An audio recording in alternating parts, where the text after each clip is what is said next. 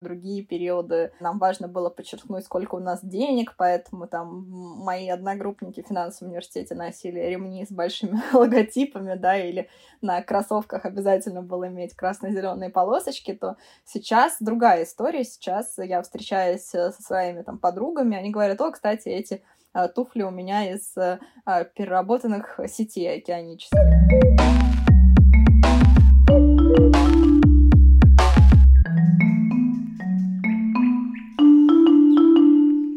Привет, это Лина и подкаст Сега на Эко. Помните, мы разыгрывали сертификат на 3000 рублей в интернет-магазине Recycled Objects? Так вот, победителем стал номер 7. Номер 7. Отзовитесь. А этот выпуск посвящен устойчивой моде. Мы уже затрагивали тему моды в этом подкасте. Во втором выпуске разбирались, как оставаться модным и не оставлять за собой длиннющий экослед. В девятом говорили про экологизацию производства одежды на примере бренда Недре. А в пятнадцатом про джинсы как самый неэкологичный предмет одежды. Сегодня мы подойдем к вопросу со стороны переработки и узнаем, что такое downcycling, recycling, upcycling, на что ориентироваться при покупке одежды и какой стоп-лист вещей у человека, который задумывается об окружающей среде. Ответить на эти вопросы я пригласила основательницу некоммерческой организации, которая с 2015 года занимается сбором, сортировкой, перераспределением ненужной одежды. Итак, встречайте основательницу благотворительного фонда «Второе дыхание» Дарью Алексееву. Привет, Даша. Привет, Лина. Что такое устойчивая мода? А устойчивая мода — это такое, я бы сказала, комплексная история, которая включает э, бережное отношение к природе и к людям на протяжении всего жизненного цикла одежды. То есть начиная от того, как мы производим материалы, из которых будет сделана наша одежда, и заканчивая тем, а, как мы прощаемся с вещами, которые нам не нужны, передаем ли мы их кому-то или отправляем на переработку. В общем, устойчивая мода — это не только про экологию, это еще и в целом а, про такую этику обращения с одеждой. Вот существуют маркетплейсы, типа Essos, La Moda, Farfetch, их всех не перечислить. И сейчас, поскольку sustainability — это некоторый тренд, в том числе в индустрии моды, появляются разделы. Они называются везде по-разному, но которые как бы продвигают бережные бренды. Как ты считаешь, каким критериям должен соответствовать настоящий зеленый бренд одежды, который не занимается гринвошингом? Как отличить? Сейчас, мне кажется, очень условные, к сожалению, вот эти критерии, да, потому что условно все, что сделано из э, пластика вместо меха, э, считается эко, да, то есть мы можем видеть эко-кожу, что, и это вовсе не означает, что она сделана из субпродуктов, например, пищевого производства, из каких-нибудь шкурок, там, ананаса, да, или э, цедры апельсина, она будет сделана из пластика, дай бог, вторичного, да, это нам еще повезло, и мы будем считать это эко-шубой. Вот, а, и поэтому я предлагаю все-таки больше ориентироваться на сертификацию, да, и стандарты э, глобальные, да, то есть если вы покупаете на каком-то глобальном сайте, например, вот Asos, да, который ты назвала, то, возможно, там будет какой-то из сертификатов приложен, который, ну, действительно нам гарантирует, что это либо там регенеративное земледелие, либо а, это какая-то история про переработанные а, ранее там, не знаю, сети, да, или пэт-бутылку, вот, то есть а, все, что связано с устойчивостью и этичностью, вот, ethical trade initiative, да, и всякие прочие, cradle to cradle, это все для текстиля относится, вот, в России есть свой сертификат, да, листок жизни, но, но при этом понятно, что не очень распространенное, вы вряд ли встретите, ну, что где-то будет отмечено, да, тем более на каком-то бренде, да, или на какой-то одежде, которая была ввезена. Поэтому ну, мне кажется, что надо лезть глубже, смотреть состав, изучать в целом политику какого-то отдельного бренда относительно а, ну, тех вопросов, которые нас заботят. Вот, но э, я рада, что, тем не менее, такие фильтры появляются. А, может быть, сейчас они наполнены, там, бог знает чем, но а по крайней мере, у потребителя возникает вопрос, а, а что это значит вообще, нужно ли на это обращать внимание, а найду ли я что-то интересное, если я туда ткну, или там только люди в картофельных мешках будут, да, и ничего хорошего а, мне там не Кроме маркетплейсов, сами бренды масс-маркет особенно, включает отдельные линейки, recycled чаще всего они называются. Точно есть такие у Zara, Reserved, там, не знаю, H&M. Но если э, более внимательно рассмотреть эту тему, то очень часто там процент волокна из переработанных бутылок там может составлять максимально 20, а все остальное волокно это там какой-нибудь условный хлопок, которые как раз-таки требуют много воды на свое производство и вообще других природных ресурсов и считается совсем не эко-френдли материалом. Как ты считаешь, есть ли какие-нибудь вот маркеры, по которым можно покупателю отличить, не тратя на это, скажем, часы э, исследований в интернете, а вот так вот посмотреть на этикетку или на состав и как-то понять, это действительно соответствует заявленному или это просто маркетинг. К сожалению, мало как это можно сделать, да, то есть э, на бирке обязан указать состав, ну, например, там полистер 60%, но они не укажут тебе, какой процент полистера вторичный, какой первичный. И а, в целом, а, ну, мне кажется, что надо ориентироваться на какие-то глобальные, а, ну, инициативы, да, то есть условно там ты прочитаешь концепцию Levi's, да, ты поймешь, что они для себя приемлют вот такой-то процент, и к 2025 году сведут его там до минимума, да, а, и а, только так, да, и, ну, и нам может помочь то, что мы в целом не покупаем же все бренды на свете, да, то есть один раз почитайте там, что делает условно Uniqlo там, да, или изучите, что в представлении Чендема, да, Conscious Consumption, да, и вот эта их линейка Conscious, что она из себя представляет. Мне кажется, это нам может помочь чуть-чуть снизить там нашу фрустрацию, да, по поводу того, из чего сделана одежда. А, и отдельно очень хочется сказать, что понятно, что хочется, ну, чтобы она на стадии производства была э, эко-френдли, да, но э, мы все-таки живем в России, и нам надо смотреть на те возможности по переработке, которые есть в России. Э, и э, все, что связано со смесовыми тканями, к сожалению, перерабатывается очень плохо, это даунсайклинг, да, когда мы из чего-то, что стоило дорого и выглядело хорошо, делаем набивку для матраса там за 18 рублей за килограмм в итоге. Поэтому даже если у вас какой-нибудь э, органико-сертифицированный хлопок перемешку с вторичным полиэстером, да, оно, конечно, будет чудесно, но оно будет либо гнить на свалке потом, да, либо а, все равно как бы сделано из этого будет что-то плохое. В этом смысле еще можно поспорить, что хуже. А просто футболка из э, хлопка без примесей, там, из первичного, да, какого-то и а, вовсе не органического, но или там вещи, сделанные из трех разных ну, материалов, которые сами по себе все более дружелюбны да, к природе, чем, например, хлопок, который затратил много воды. Поэтому пока мы не оцениваем жизненный цикл вещи в целом, да, нам сложно сравнивать их, говорить, что вот это хуже или лучше, чем другое. Поэтому мне кажется, что нужно ну, на какие-то более такие глобальные вещи ориентироваться, например, на то, сколько мы эту вещь будем носить, насколько она там вообще нам нужна, вписывается ли она в наш гардероб, с чем ее сочетать, не выкинем ли мы ее после одного раза. Очень часто на вещах на выход тоже вот можно заметить, что они, да, сделаны из чего-то эко-френдли, но если мы понимаем, что это платье на там три раза, и мы его больше никогда не наденем, есть ли вообще смысл его покупать? То есть мне кажется, что надо вот с этого начинать, а потом уже переходить к материалам там или а, к этичности там работы там на этом предприятии, насколько у них все по отношению к людям, да, устойчиво организовано. Вот, первый глобальный вопрос, нужно ли нам вообще это. То есть ты предлагаешь сфокусироваться глобально на перепотреблении, правильно я поняла? Я думаю, что это, в принципе, позиция любого человека осознанного, да, все знают, да, вот эту э, фразу про то, что лучший мусор — это тот мусор, которого там не существует, да, мы можем долго рассуждать о том, можно ли его это переработать и, и какие есть возможности, но если мы просто не покупаем лишнего, э, ну, я честно признаюсь, что не весь мой гардероб эко- эко-френдли, да, то есть у меня такой образ жизни, что мне часто приходится просто заехать и купить там себе спортивные штаны, не, не узнавая там океанические это сети там или из чего они были сделаны. Но я к ним аккуратно отношусь, я ношу их там 3-4 года подряд. У меня нет 20 спортивных штанов разных, да, но я просто переехала за город, поэтому у меня кардинально поменялся гардероб. А, и я думаю, что вот это лишнее на самом деле на эту тему включенности, типа я не буду покупать эту вещь, а вот куплю э, эту, потому что она более устойчивая, но если у тебя таких вещей 70, то, простите, но вы тоже шопоголик.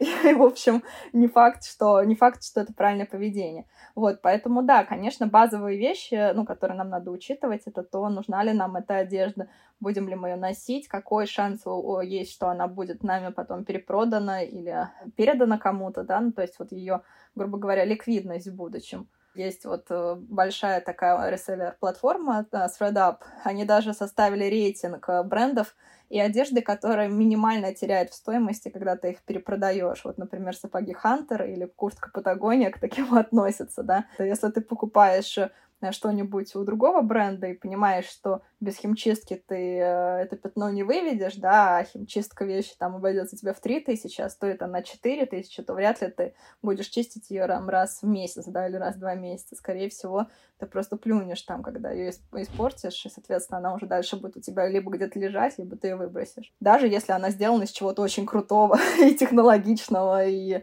инновационного, и эко-безвредного там.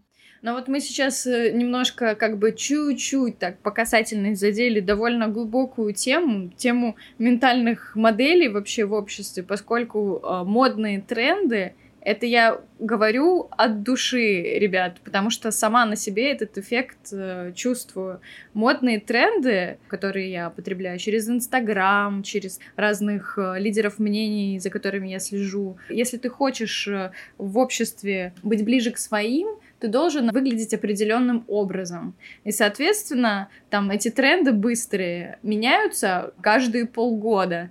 И ты в вечной погоне э, за новой вещью, которая будет показывать, что ты как будто бы все еще в струе, в течении. Ну, все-таки встречают по одежке, как говорят, а провожают по уму. Все-таки одежда это действительно очень важно. И навряд ли вот чисто ментальная модель очень быстро изменится в сторону условно скандинавского типа. Сейчас уже, наверное, неправильно так говорить, но я имею в виду, что это какие-то качественные вещи, которые, как ты вот говорила, что покупаются дорого, если ты их решил перепродать, то и перепродашь ты их задорого. Это очень качественные ткани, это чаще всего очень дорогие вещи, которые ты носишь не там не один сезон, и там модели довольно классические, которые подбираются не исходя из каких-то последних веяний моды, а исходя из того, что действительно идет человеку, его цветотипу, типу фигуры и так далее. Как бы, конечно, в идеальном мире было бы здорово, если бы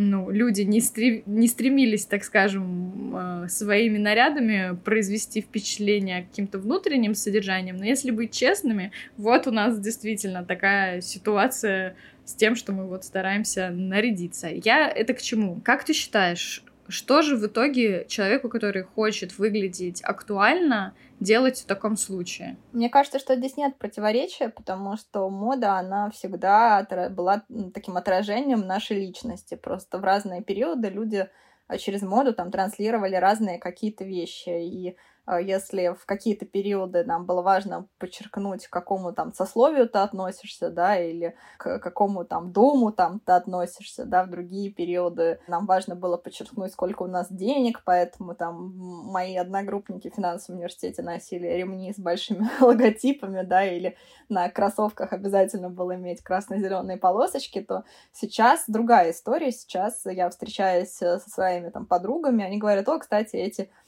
туфли у меня из а, переработанных сетей океанических, да, а недавно я тоже встречалась с своей наставницей, она говорит, а, а представляешь, вот шуба перешитая бренд Нерея, да, который вот, собственно, скупает мех, бывший в употреблении, перешивает это, а, и безумно красиво выглядит, стильно, а при этом это лучше, чем синтетическая шуба, сделанная, да, из нефти, и лучше, безусловно, чем а, ну, мех, который там содрали с какого-то животного, то есть это такой апсайклинг меховой.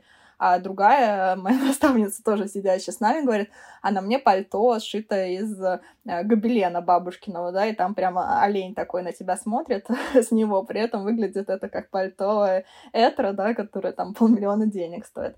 И это история про то, что люди таким образом самовыражаются, подчеркивают свою позицию. Сейчас ведь у каждого бренда есть позиция. Там одни топят за девочек, которые спортом занимаются, другие там за плюс сайз, там третьи за экологию. Поэтому нам всем будет намного проще, если вот это синтетическое нечто, да, сменится тем, что у каждого будет способ высказаться через одежду. Э, поэтому мне кажется, что как раз у всех, кто это понял, да, у всех брендов, у которых появляется какая-то повестка, а повестка, разумеется, она должна быть подкреплена какими-то действиями, какой-то стратегией, когда бренды джинсовые говорят, мы больше не будем ставить заклепки на штаны, потому что заклепки это там пережиток прошлого, да, раньше они ковбоем штаны скрепляли, да, держали. Сейчас это просто маленькая деталь, на которую, во-первых, уходит дополнительный металл, во-вторых, они мешают при переработке, эти заклепки, потому что если они попадают в оборудование, оборудование ломается. А другие говорят, а мы отменяем пескоструйную обработку, да, мы не будем больше бахрому на джинсах делать пескоструйкой, потому что от этого страдают легкие у людей, да, и люди умирают. И ты как бы надеваешь штаны правильные, таким образом говоришь миру, я вообще-то против того, чтобы люди умирали, да, э, и против того, чтобы оборудование ломалось, там, когда, когда перерабатывают мои штаны.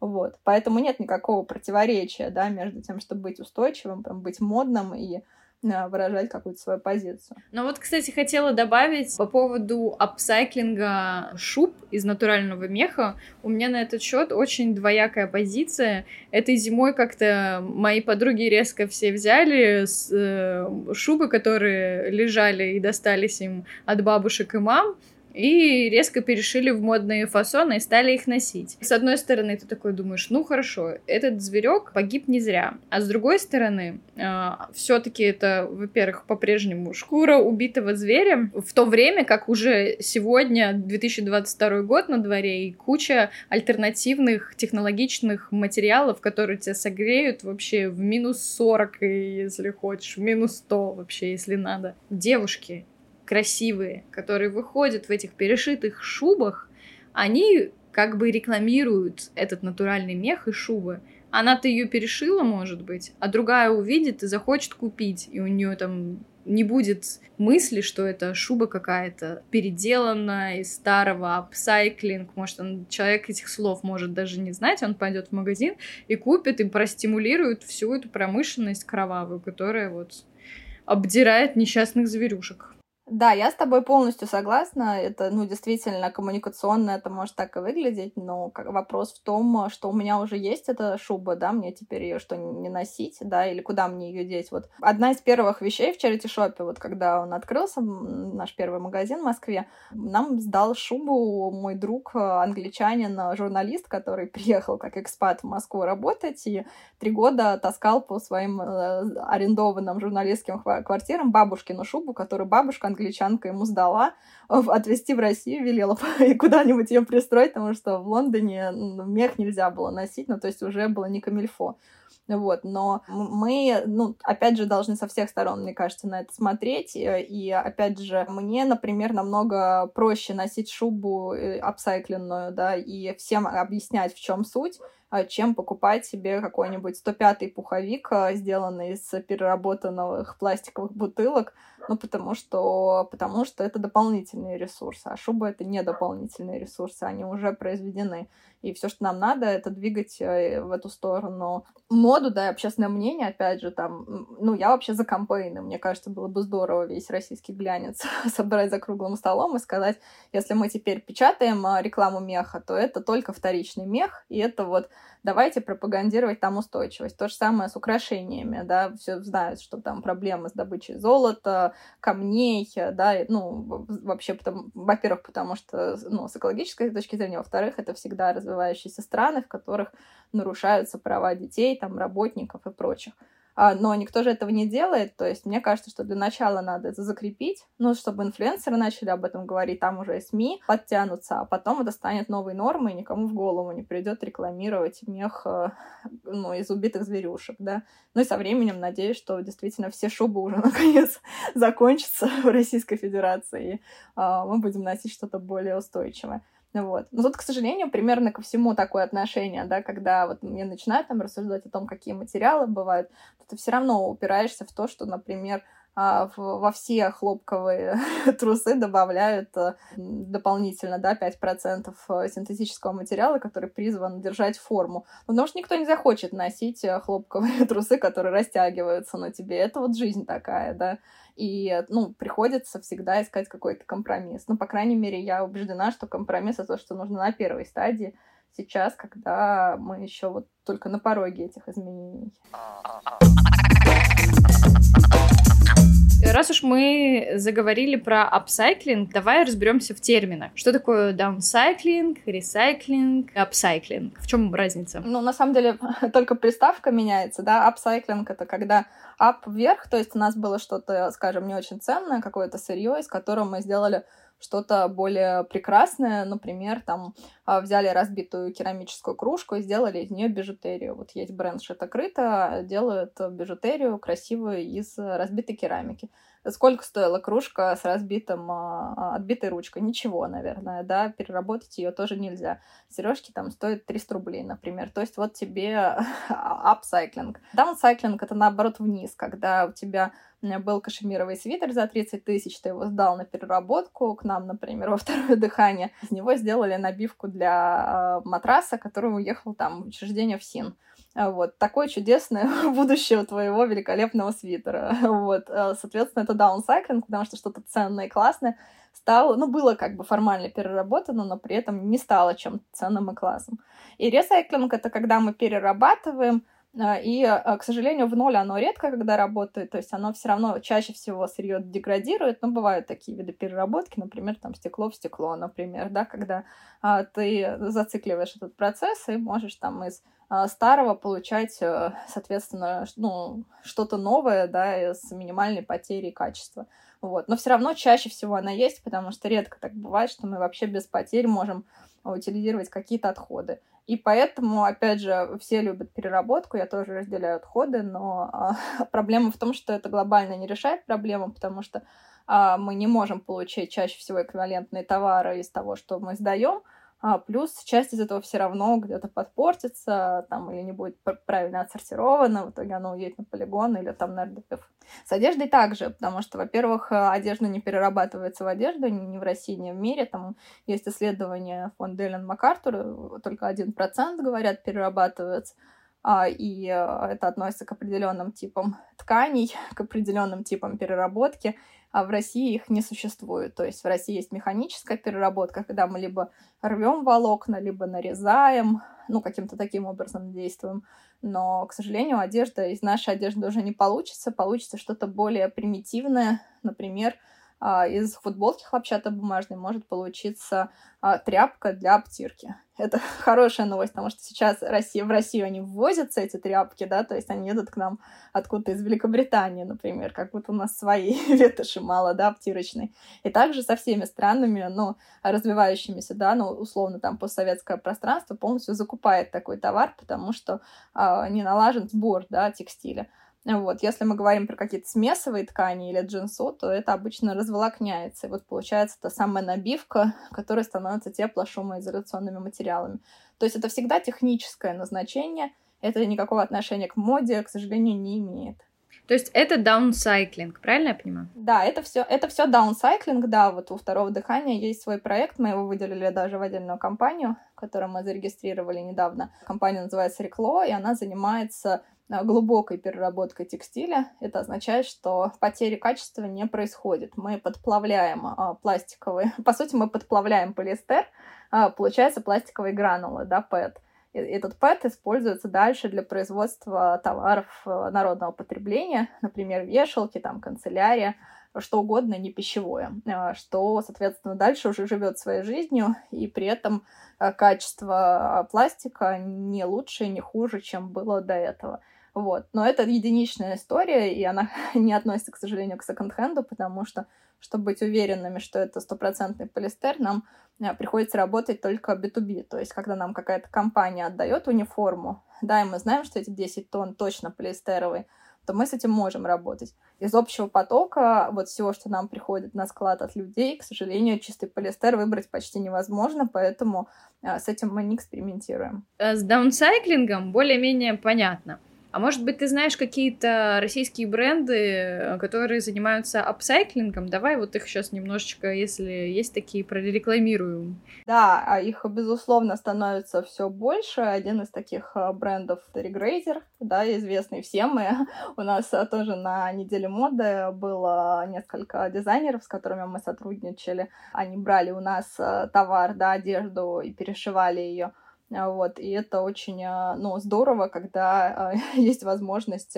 ну, использовать, да, одежду, которая была в употреблении, перешить ее интересно и снова продавать. Обожаемый мой пижмак, который покупает тоже БУ где-то на Авито, добывает мужские пиджаки, и перешивает их в очень стильные женские пиджаки, оверсайз, и, соответственно, это, ну, это и дороже, естественно, стоит, потому что там мужской пиджак продается за 500 рублей, там а после пижмака это, соответственно, уже товар там за 8-10 тысяч рублей. Есть еще история, вот обожаю коллаборацию Левайса и творческого объединения «Кружок», а, когда было шито 50, по-моему, юнитов одежды тоже перешита из э, джинсовой ткани, и э, это было очень интересно. Ольга Сказкина работает в этом направлении. То есть сейчас достаточно много, на самом деле, дизайнеров, и многие с этим просто экспериментируют. То есть я не могу сказать, что это какое-то их основное направление, но какие-то детали, какие-то моменты, они очень э, интересны, когда это случается. Еще из того, что прикольно, ну, то есть то, что тоже можно назвать переиспользованием, это тема, когда какие-то остатки от прошлых коллекций, нераспроданная какая-то продукция,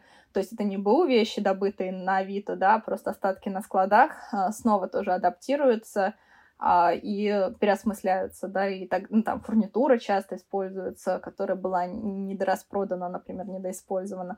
Ну вот, это все-таки тоже элемент апсайклинга, который можно встретить вот повседневно.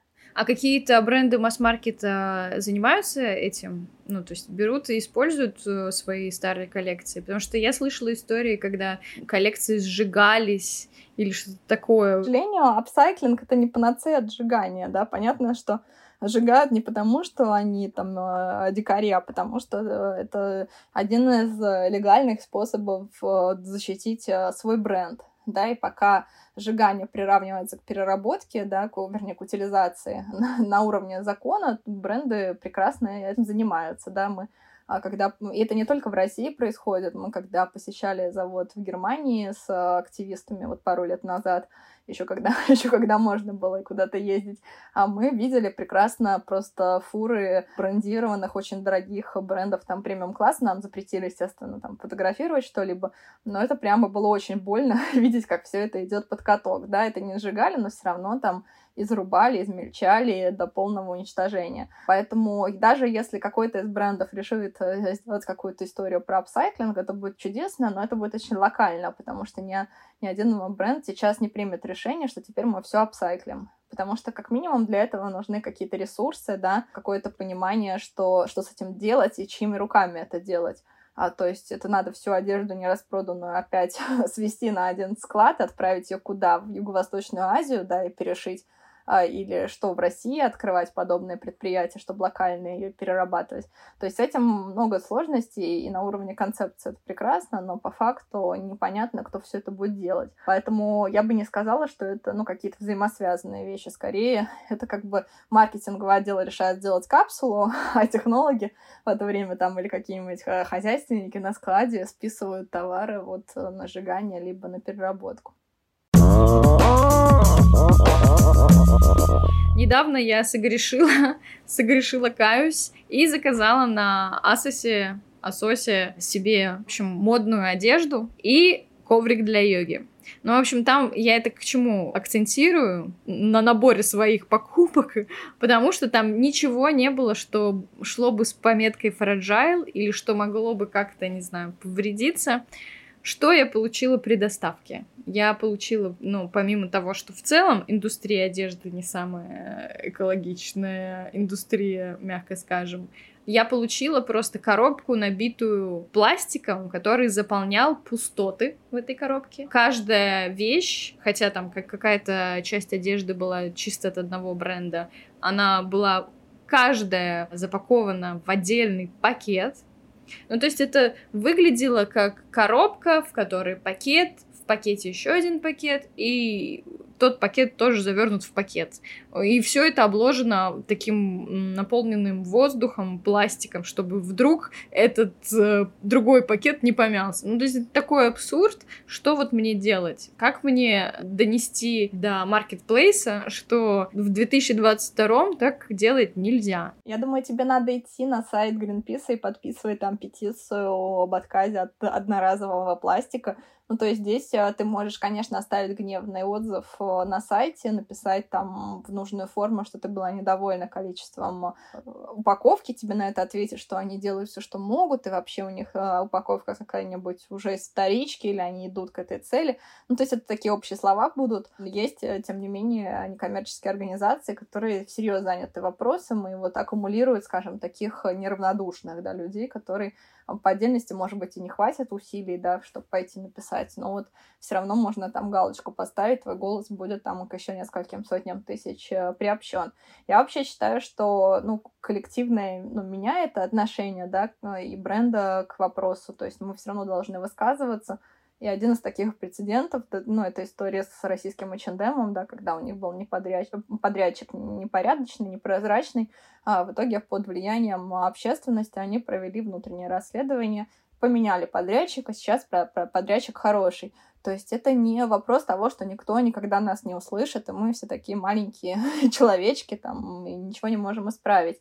Вот, но все равно надо помнить, что это не всегда вопрос бренда, то есть бренды же тоже не дураки, они бы с удовольствием сэкономили на упаковке, но есть какие-нибудь, не знаю, откуда тебе там посылка ехала из Великобритании, да, где у них там, то есть у них может быть местная какая-нибудь история про то, что каждый юнит одежды должен блистер быть упакован, ты же не пойдешь там, ну, законодательство, да, английское менять, или российское этого тоже требует, поэтому там а, все вынуждены этот блистер использовать. А, и нет еще консенсуса, потому что там Яндекс Лавка сначала в крафт все упаковывала, потом в пакет, а, все переживали, что как бы как же так от крафта отказались, потом выяснилось, что крафт не экологичен. Ну, то есть, если бы бренды сами понимали, что делать, как действовать, да, а, где-то тоже было бы полезнее, потому что сейчас по многим вопросам приходится метаться, переизобретать, там, что нам делать, биоразлагаемые пакеты, ой, нет, не биоразлагаемый пакет. Ну, то есть, понимаешь, как бы, да, тут комплексный вопрос, а, и мне кажется, что надо со всех сторон действовать, чтобы что-то поменялось.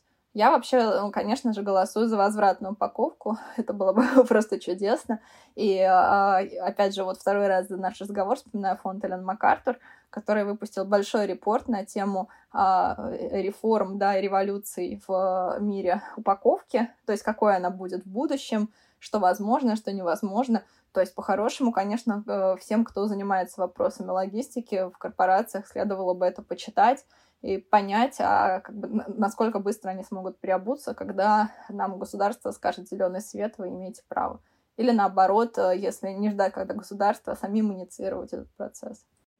Ну, петицию придется оставить ссылочкой в описании. Расскажи, как в целом обстоят дела с переработкой в России, чтобы у нас было представление, что хорошо, а что плохо? От чего отталкиваться? Какие-то критерии? Нам, например, фонд э, как-то меня поразило первый раз, когда нам написала девушка. Она сказала, я собираюсь купить шторы. Вот она сфоткала бирочку состав и спросила, скажите, а вот какая их ждет судьба? То есть это очень здорово, что мы, правда, вот, ну, ответ... то есть это не гипотетическое какое-то предположение твое, что, ну, мы можем там, да, начать задумываться, а действительно люди это уже сейчас делают, и меня это очень вдохновляет. К сожалению, то есть проблема переработки, она заключается не только в том, что отсутствует переработка как таковая, а отсутствует сбор одежды. А вот сейчас вы можете найти, ну, около там, в каждом H&M принимают вещи, да, у второго дыхания есть больше 700 пунктов приема, там, в 80 городах, э, а, потому что мы вместе с брендами тоже делаем вот в торговых центрах, в магазинах сетевых ставим контейнеры, плюс наши есть ящики. То есть, э, но этого все равно не хватает, да, потому что выбрасывается больше двух миллионов тонн каждый год, суммарно, мне кажется, не больше там 30-40 тысяч тонн как-то перераспределяется, собирается, потому что катастрофически не хватает. Соответственно, говорить о какой- какой-то индустрии переработки, да, ее развитии невозможно, потому что ты не можешь строить завод, э, с, который будет перерабатывать, не знаю, 100 тысяч тонн э, текстиля или 60 тысяч тонн, вот как немецкие предприятия это делают, пока у тебя нет стабильного э, потока этого сырья. Поэтому все, что мы должны сделать для начала как потребители, да, начать сдавать вот туда, где, где есть э, возможность сдать. И если в вашем городе нет э, крупных сетевых магазинов, а, значит, нужно обращаться к местным, да, которые у вас есть, и спрашивать, а почему у вас там эта инициатива не реализуется, а может быть, мы это сделаем, да, совместно. Какие-то, возможно, активисты могут организовывать собственные пункты приема. Вот у второго дыхания есть программа поддержки социальных предпринимателей, которые в этом направлении работают. И вот в чате сейчас я вижу больше 160 участников. То есть на самом деле во всех крупных средних городах и даже в малых сейчас есть люди, озабоченные этой проблемой. Поэтому, когда мы говорим про переработку, первый э, вопрос, который мы должны решить, что мы честно все относим, что нам больше не подходит, не нравится или там а, физически да, устарело. А, что касается состава, то поскольку каких-то великих технологий у нас нет, а, то, а, к сожалению, это мало что повлияет, ну, потому что, да, смесовые ткани сложнее переработать, чем хлопок но как бы неважно будет 60% у вас вискозы там или 30, или полиэстера там 20 или 40, по большому счету все, что смес, то разволокняется. Вот синтетика чистая, с ней очень сложно. То есть я, если вот от этого отталкиваться, то синтетику вообще лучше не покупать, потому что ее переработать, ее нигде не принимают. Вот у нас экспериментальное производство, это только стопроцентный полиэстер. И опять же, мы не будем а, искать его в секонд-хенде, мы работаем только вот B2B, э, да, униформа, стоки, брак, вот такого плана вещи. Вот, поэтому если у вас что-то синтетическое, что вы сдаете на переработку, то с вероятностью 100% оно станет либо, ну, на полигоне останется, да, либо станет топливом. И то, и другое, в общем-то, не очень э, эко-френдли. Ну вот, допустим, представим себе ситуацию, в идеальном мире, где уже налажена инфраструктура, и даже в маленьких городах везде есть пункты приема одежды на переработку. Люди знают, что надо выбрасывать одежду не в общие мусорные баки, а отдельно. Вот они пришли, выбросили в бак. Что дальше происходит с э, одеждой? Куда она отправляется? А дальше вещи сортируются на э, пригодное для повторного использования или переработку или мусор. То есть мусор — это хвосты, да, это то, что получается у нас, когда нам сдали, например, вещи с плесенью, да, или что-то с сильным запахом, то есть мы, э, к сожалению, вынуждены это выбросить. А, соответственно, в любом потоке вот такой объем а, он найдется. Если мы не берем эти грустные проценты, да, грустное отклонение, то вещи в хорошем состоянии сортируются, как я сказала, на повторное использование. Подразумевается, что они или будут проданы, или отданы бесплатно. А здесь э, нам очень мешает стереотип, который вот э, наш народ, да, воспринимает как, что раздали, ну, как вот мы раньше в храмы, да, сдавали там или знакомым передавали, то это только на благотворительность должно идти вот нуждающимся. Если секонд-хенды, то сразу там мошенники наживаются там и так далее. Это не так работает, во всем мире это работает не так, то есть э, все страны, в которых э, есть вот это раздельный прием текстиля, подразумевается, что текстиль будет продан в дальнейшем э, либо внутри страны, да, либо уедет в другие страны, что создает безумные проблемы развивающимся странам, да, потому что, потому что, например, в Африке из-за этого закрываются местная легкая промышленность, потому что она не в состоянии конкурировать по цене с тем потоком секонда, который идет вот за копейки из Америки, Австралии там, и Европы. Вот. Но в России это далеко еще, этого не произойдет в ближайшее десятилетие, поэтому мы эту проблему пока не обсуждаем. А, соответственно, вещи в хорошем состоянии сортируются по брендам, по качеству, по сезонности, мужское женское, и затем они либо продаются, либо отдаются бесплатно. Вещи в плохом состоянии сортируются по составу и дальше распределяются либо ну, на обтирочную ветошь, либо на разволокнение, либо вот на переработку, а, ну, глубокую переработку, которая там позволит нам гранулы сделать пластиковые. Какой стоп-лист вещей? Например, куда идут колготки, нижнее белье, обувь, носки? А есть э, фракции, которые, к сожалению, никем не перерабатываются, либо это какие-то пилоты, в которых мы сами не уверены. То есть, когда я говорю сейчас про стоп-лист, я скорее говорю вот про наш стоп-лист, а, чем про индустрию в целом, потому что у всех свои есть ограничения и возможности.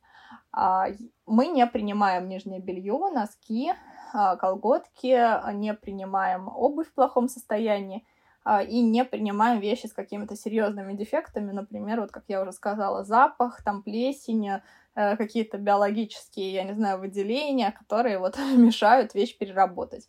Потому что если даже у вас чудесная хлопковая рубашка, залитая кровью, то вряд ли мы сможем ее отправить на, э, на, на обтирочную ветошь, да, где там типографию дядя Ваня ее достанет, там протирать станок, а она там в, не знаю, в крови или в мазуте, ну, то есть ему, да, ему это не поможет никак а, а, убрать пятна, да, с оборудования. Наоборот, он психанет и больше у нас не будет покупать никакой обтирочный ветошь никогда, а будет заказывать польскую, например, и вести ее там полторы тысячи километров.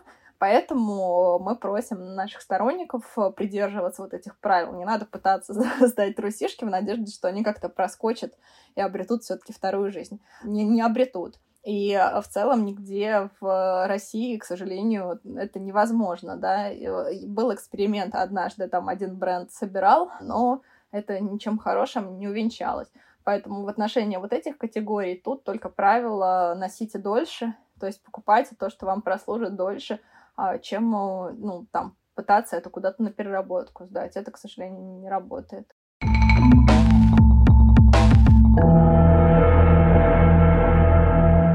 Скажи примерно, сколько занимает срок разложения разных тканей? Надо понимать, что мы говорим про полигон все таки да, потому что лабораторные условия, они чудесные, но они не сбываются в, в реальной жизни. Например, если там говорить про хлопок, то в компостном ящике он за 2-3 года разложится, да, может быть, быстрее, если вы используете какие-то а, препараты, да, ускоряющие процесс. А, ну, во всяком случае, там у меня на даче это работает, но я еще режу там на несколько кусочков, чтобы этот хлопок был, э, ну, а, меньше, да, по, по размеру, быстрее разлагается. А что у тебя на даче, расскажи? Ну, я компостирую. Ну, например, мы просто купили дом недавно с э, супругом, и а, у меня тут была куча хлама, ну, опять же, там чье-то чужое, там всякое разное. И если я видела, что вещь хлопковая, но мне было ее, если честно, Э, говоря, не всегда удобно вести обратно в Москву сдавать во второе дыхание, потому что перед этим надо постирать. И бывает, что какие-то тряпки, я ими пользуюсь, например, на кухне, а потом, когда она там уже, ну, в плохом состоянии, да, там на ней следы кофе, я не знаю, всякое такое, вот она теряет цвет и какой-то приличный вид, а я просто режу, рву на несколько кусочков и кидаю в компост, она там спокойно разлагается. И в целом все так делают, то есть я тут почитала книжки по органическому земледелию, допускается закидывать ветошь, да, и грядки кидают. То есть нельзя сказать, что они какое-то экстра удобрение добавляют, да, но а при этом это служит вот, ну, разрыхлению почвы а, и правильно ее структурирует, да, и картон, и а, ветошь можно кидать в землю. Вот, но при этом, если она окажется на полигоне, такая же тряпочка, естественно, она там будет гнить там десятилетиями, выделяя при этом метан, соответственно, провоцируя дополнительные климатические всякие проблемы. Если говорим про полиэстер, то это до 200 лет тоже. То есть, естественно, она потеряет со временем вид, превратится в микропластик, но при этом никуда не исчезнет. Даша, посоветуй что-нибудь э, почитать на эту тему, или послушать, или посмотреть я, наверное, с удовольствием бы посоветовал наш подкаст «Нечего носить», в котором мы разговариваем с разными людьми о разных проявлениях устойчивой моды, которая может заключаться совершенно в различных вещах. Это не всегда отказ от, э, от всего, да, это больше поиск своего индивидуального и, ну, соответствия внутреннего внешнему, я бы так сказала.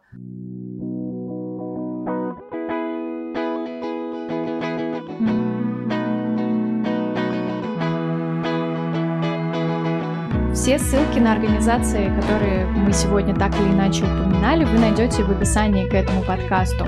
Спасибо, что были сегодня со мной. Не забывайте подписываться на подкаст Сега на Эко, рассказывайте о нем друзьям. Дальше будет только интереснее.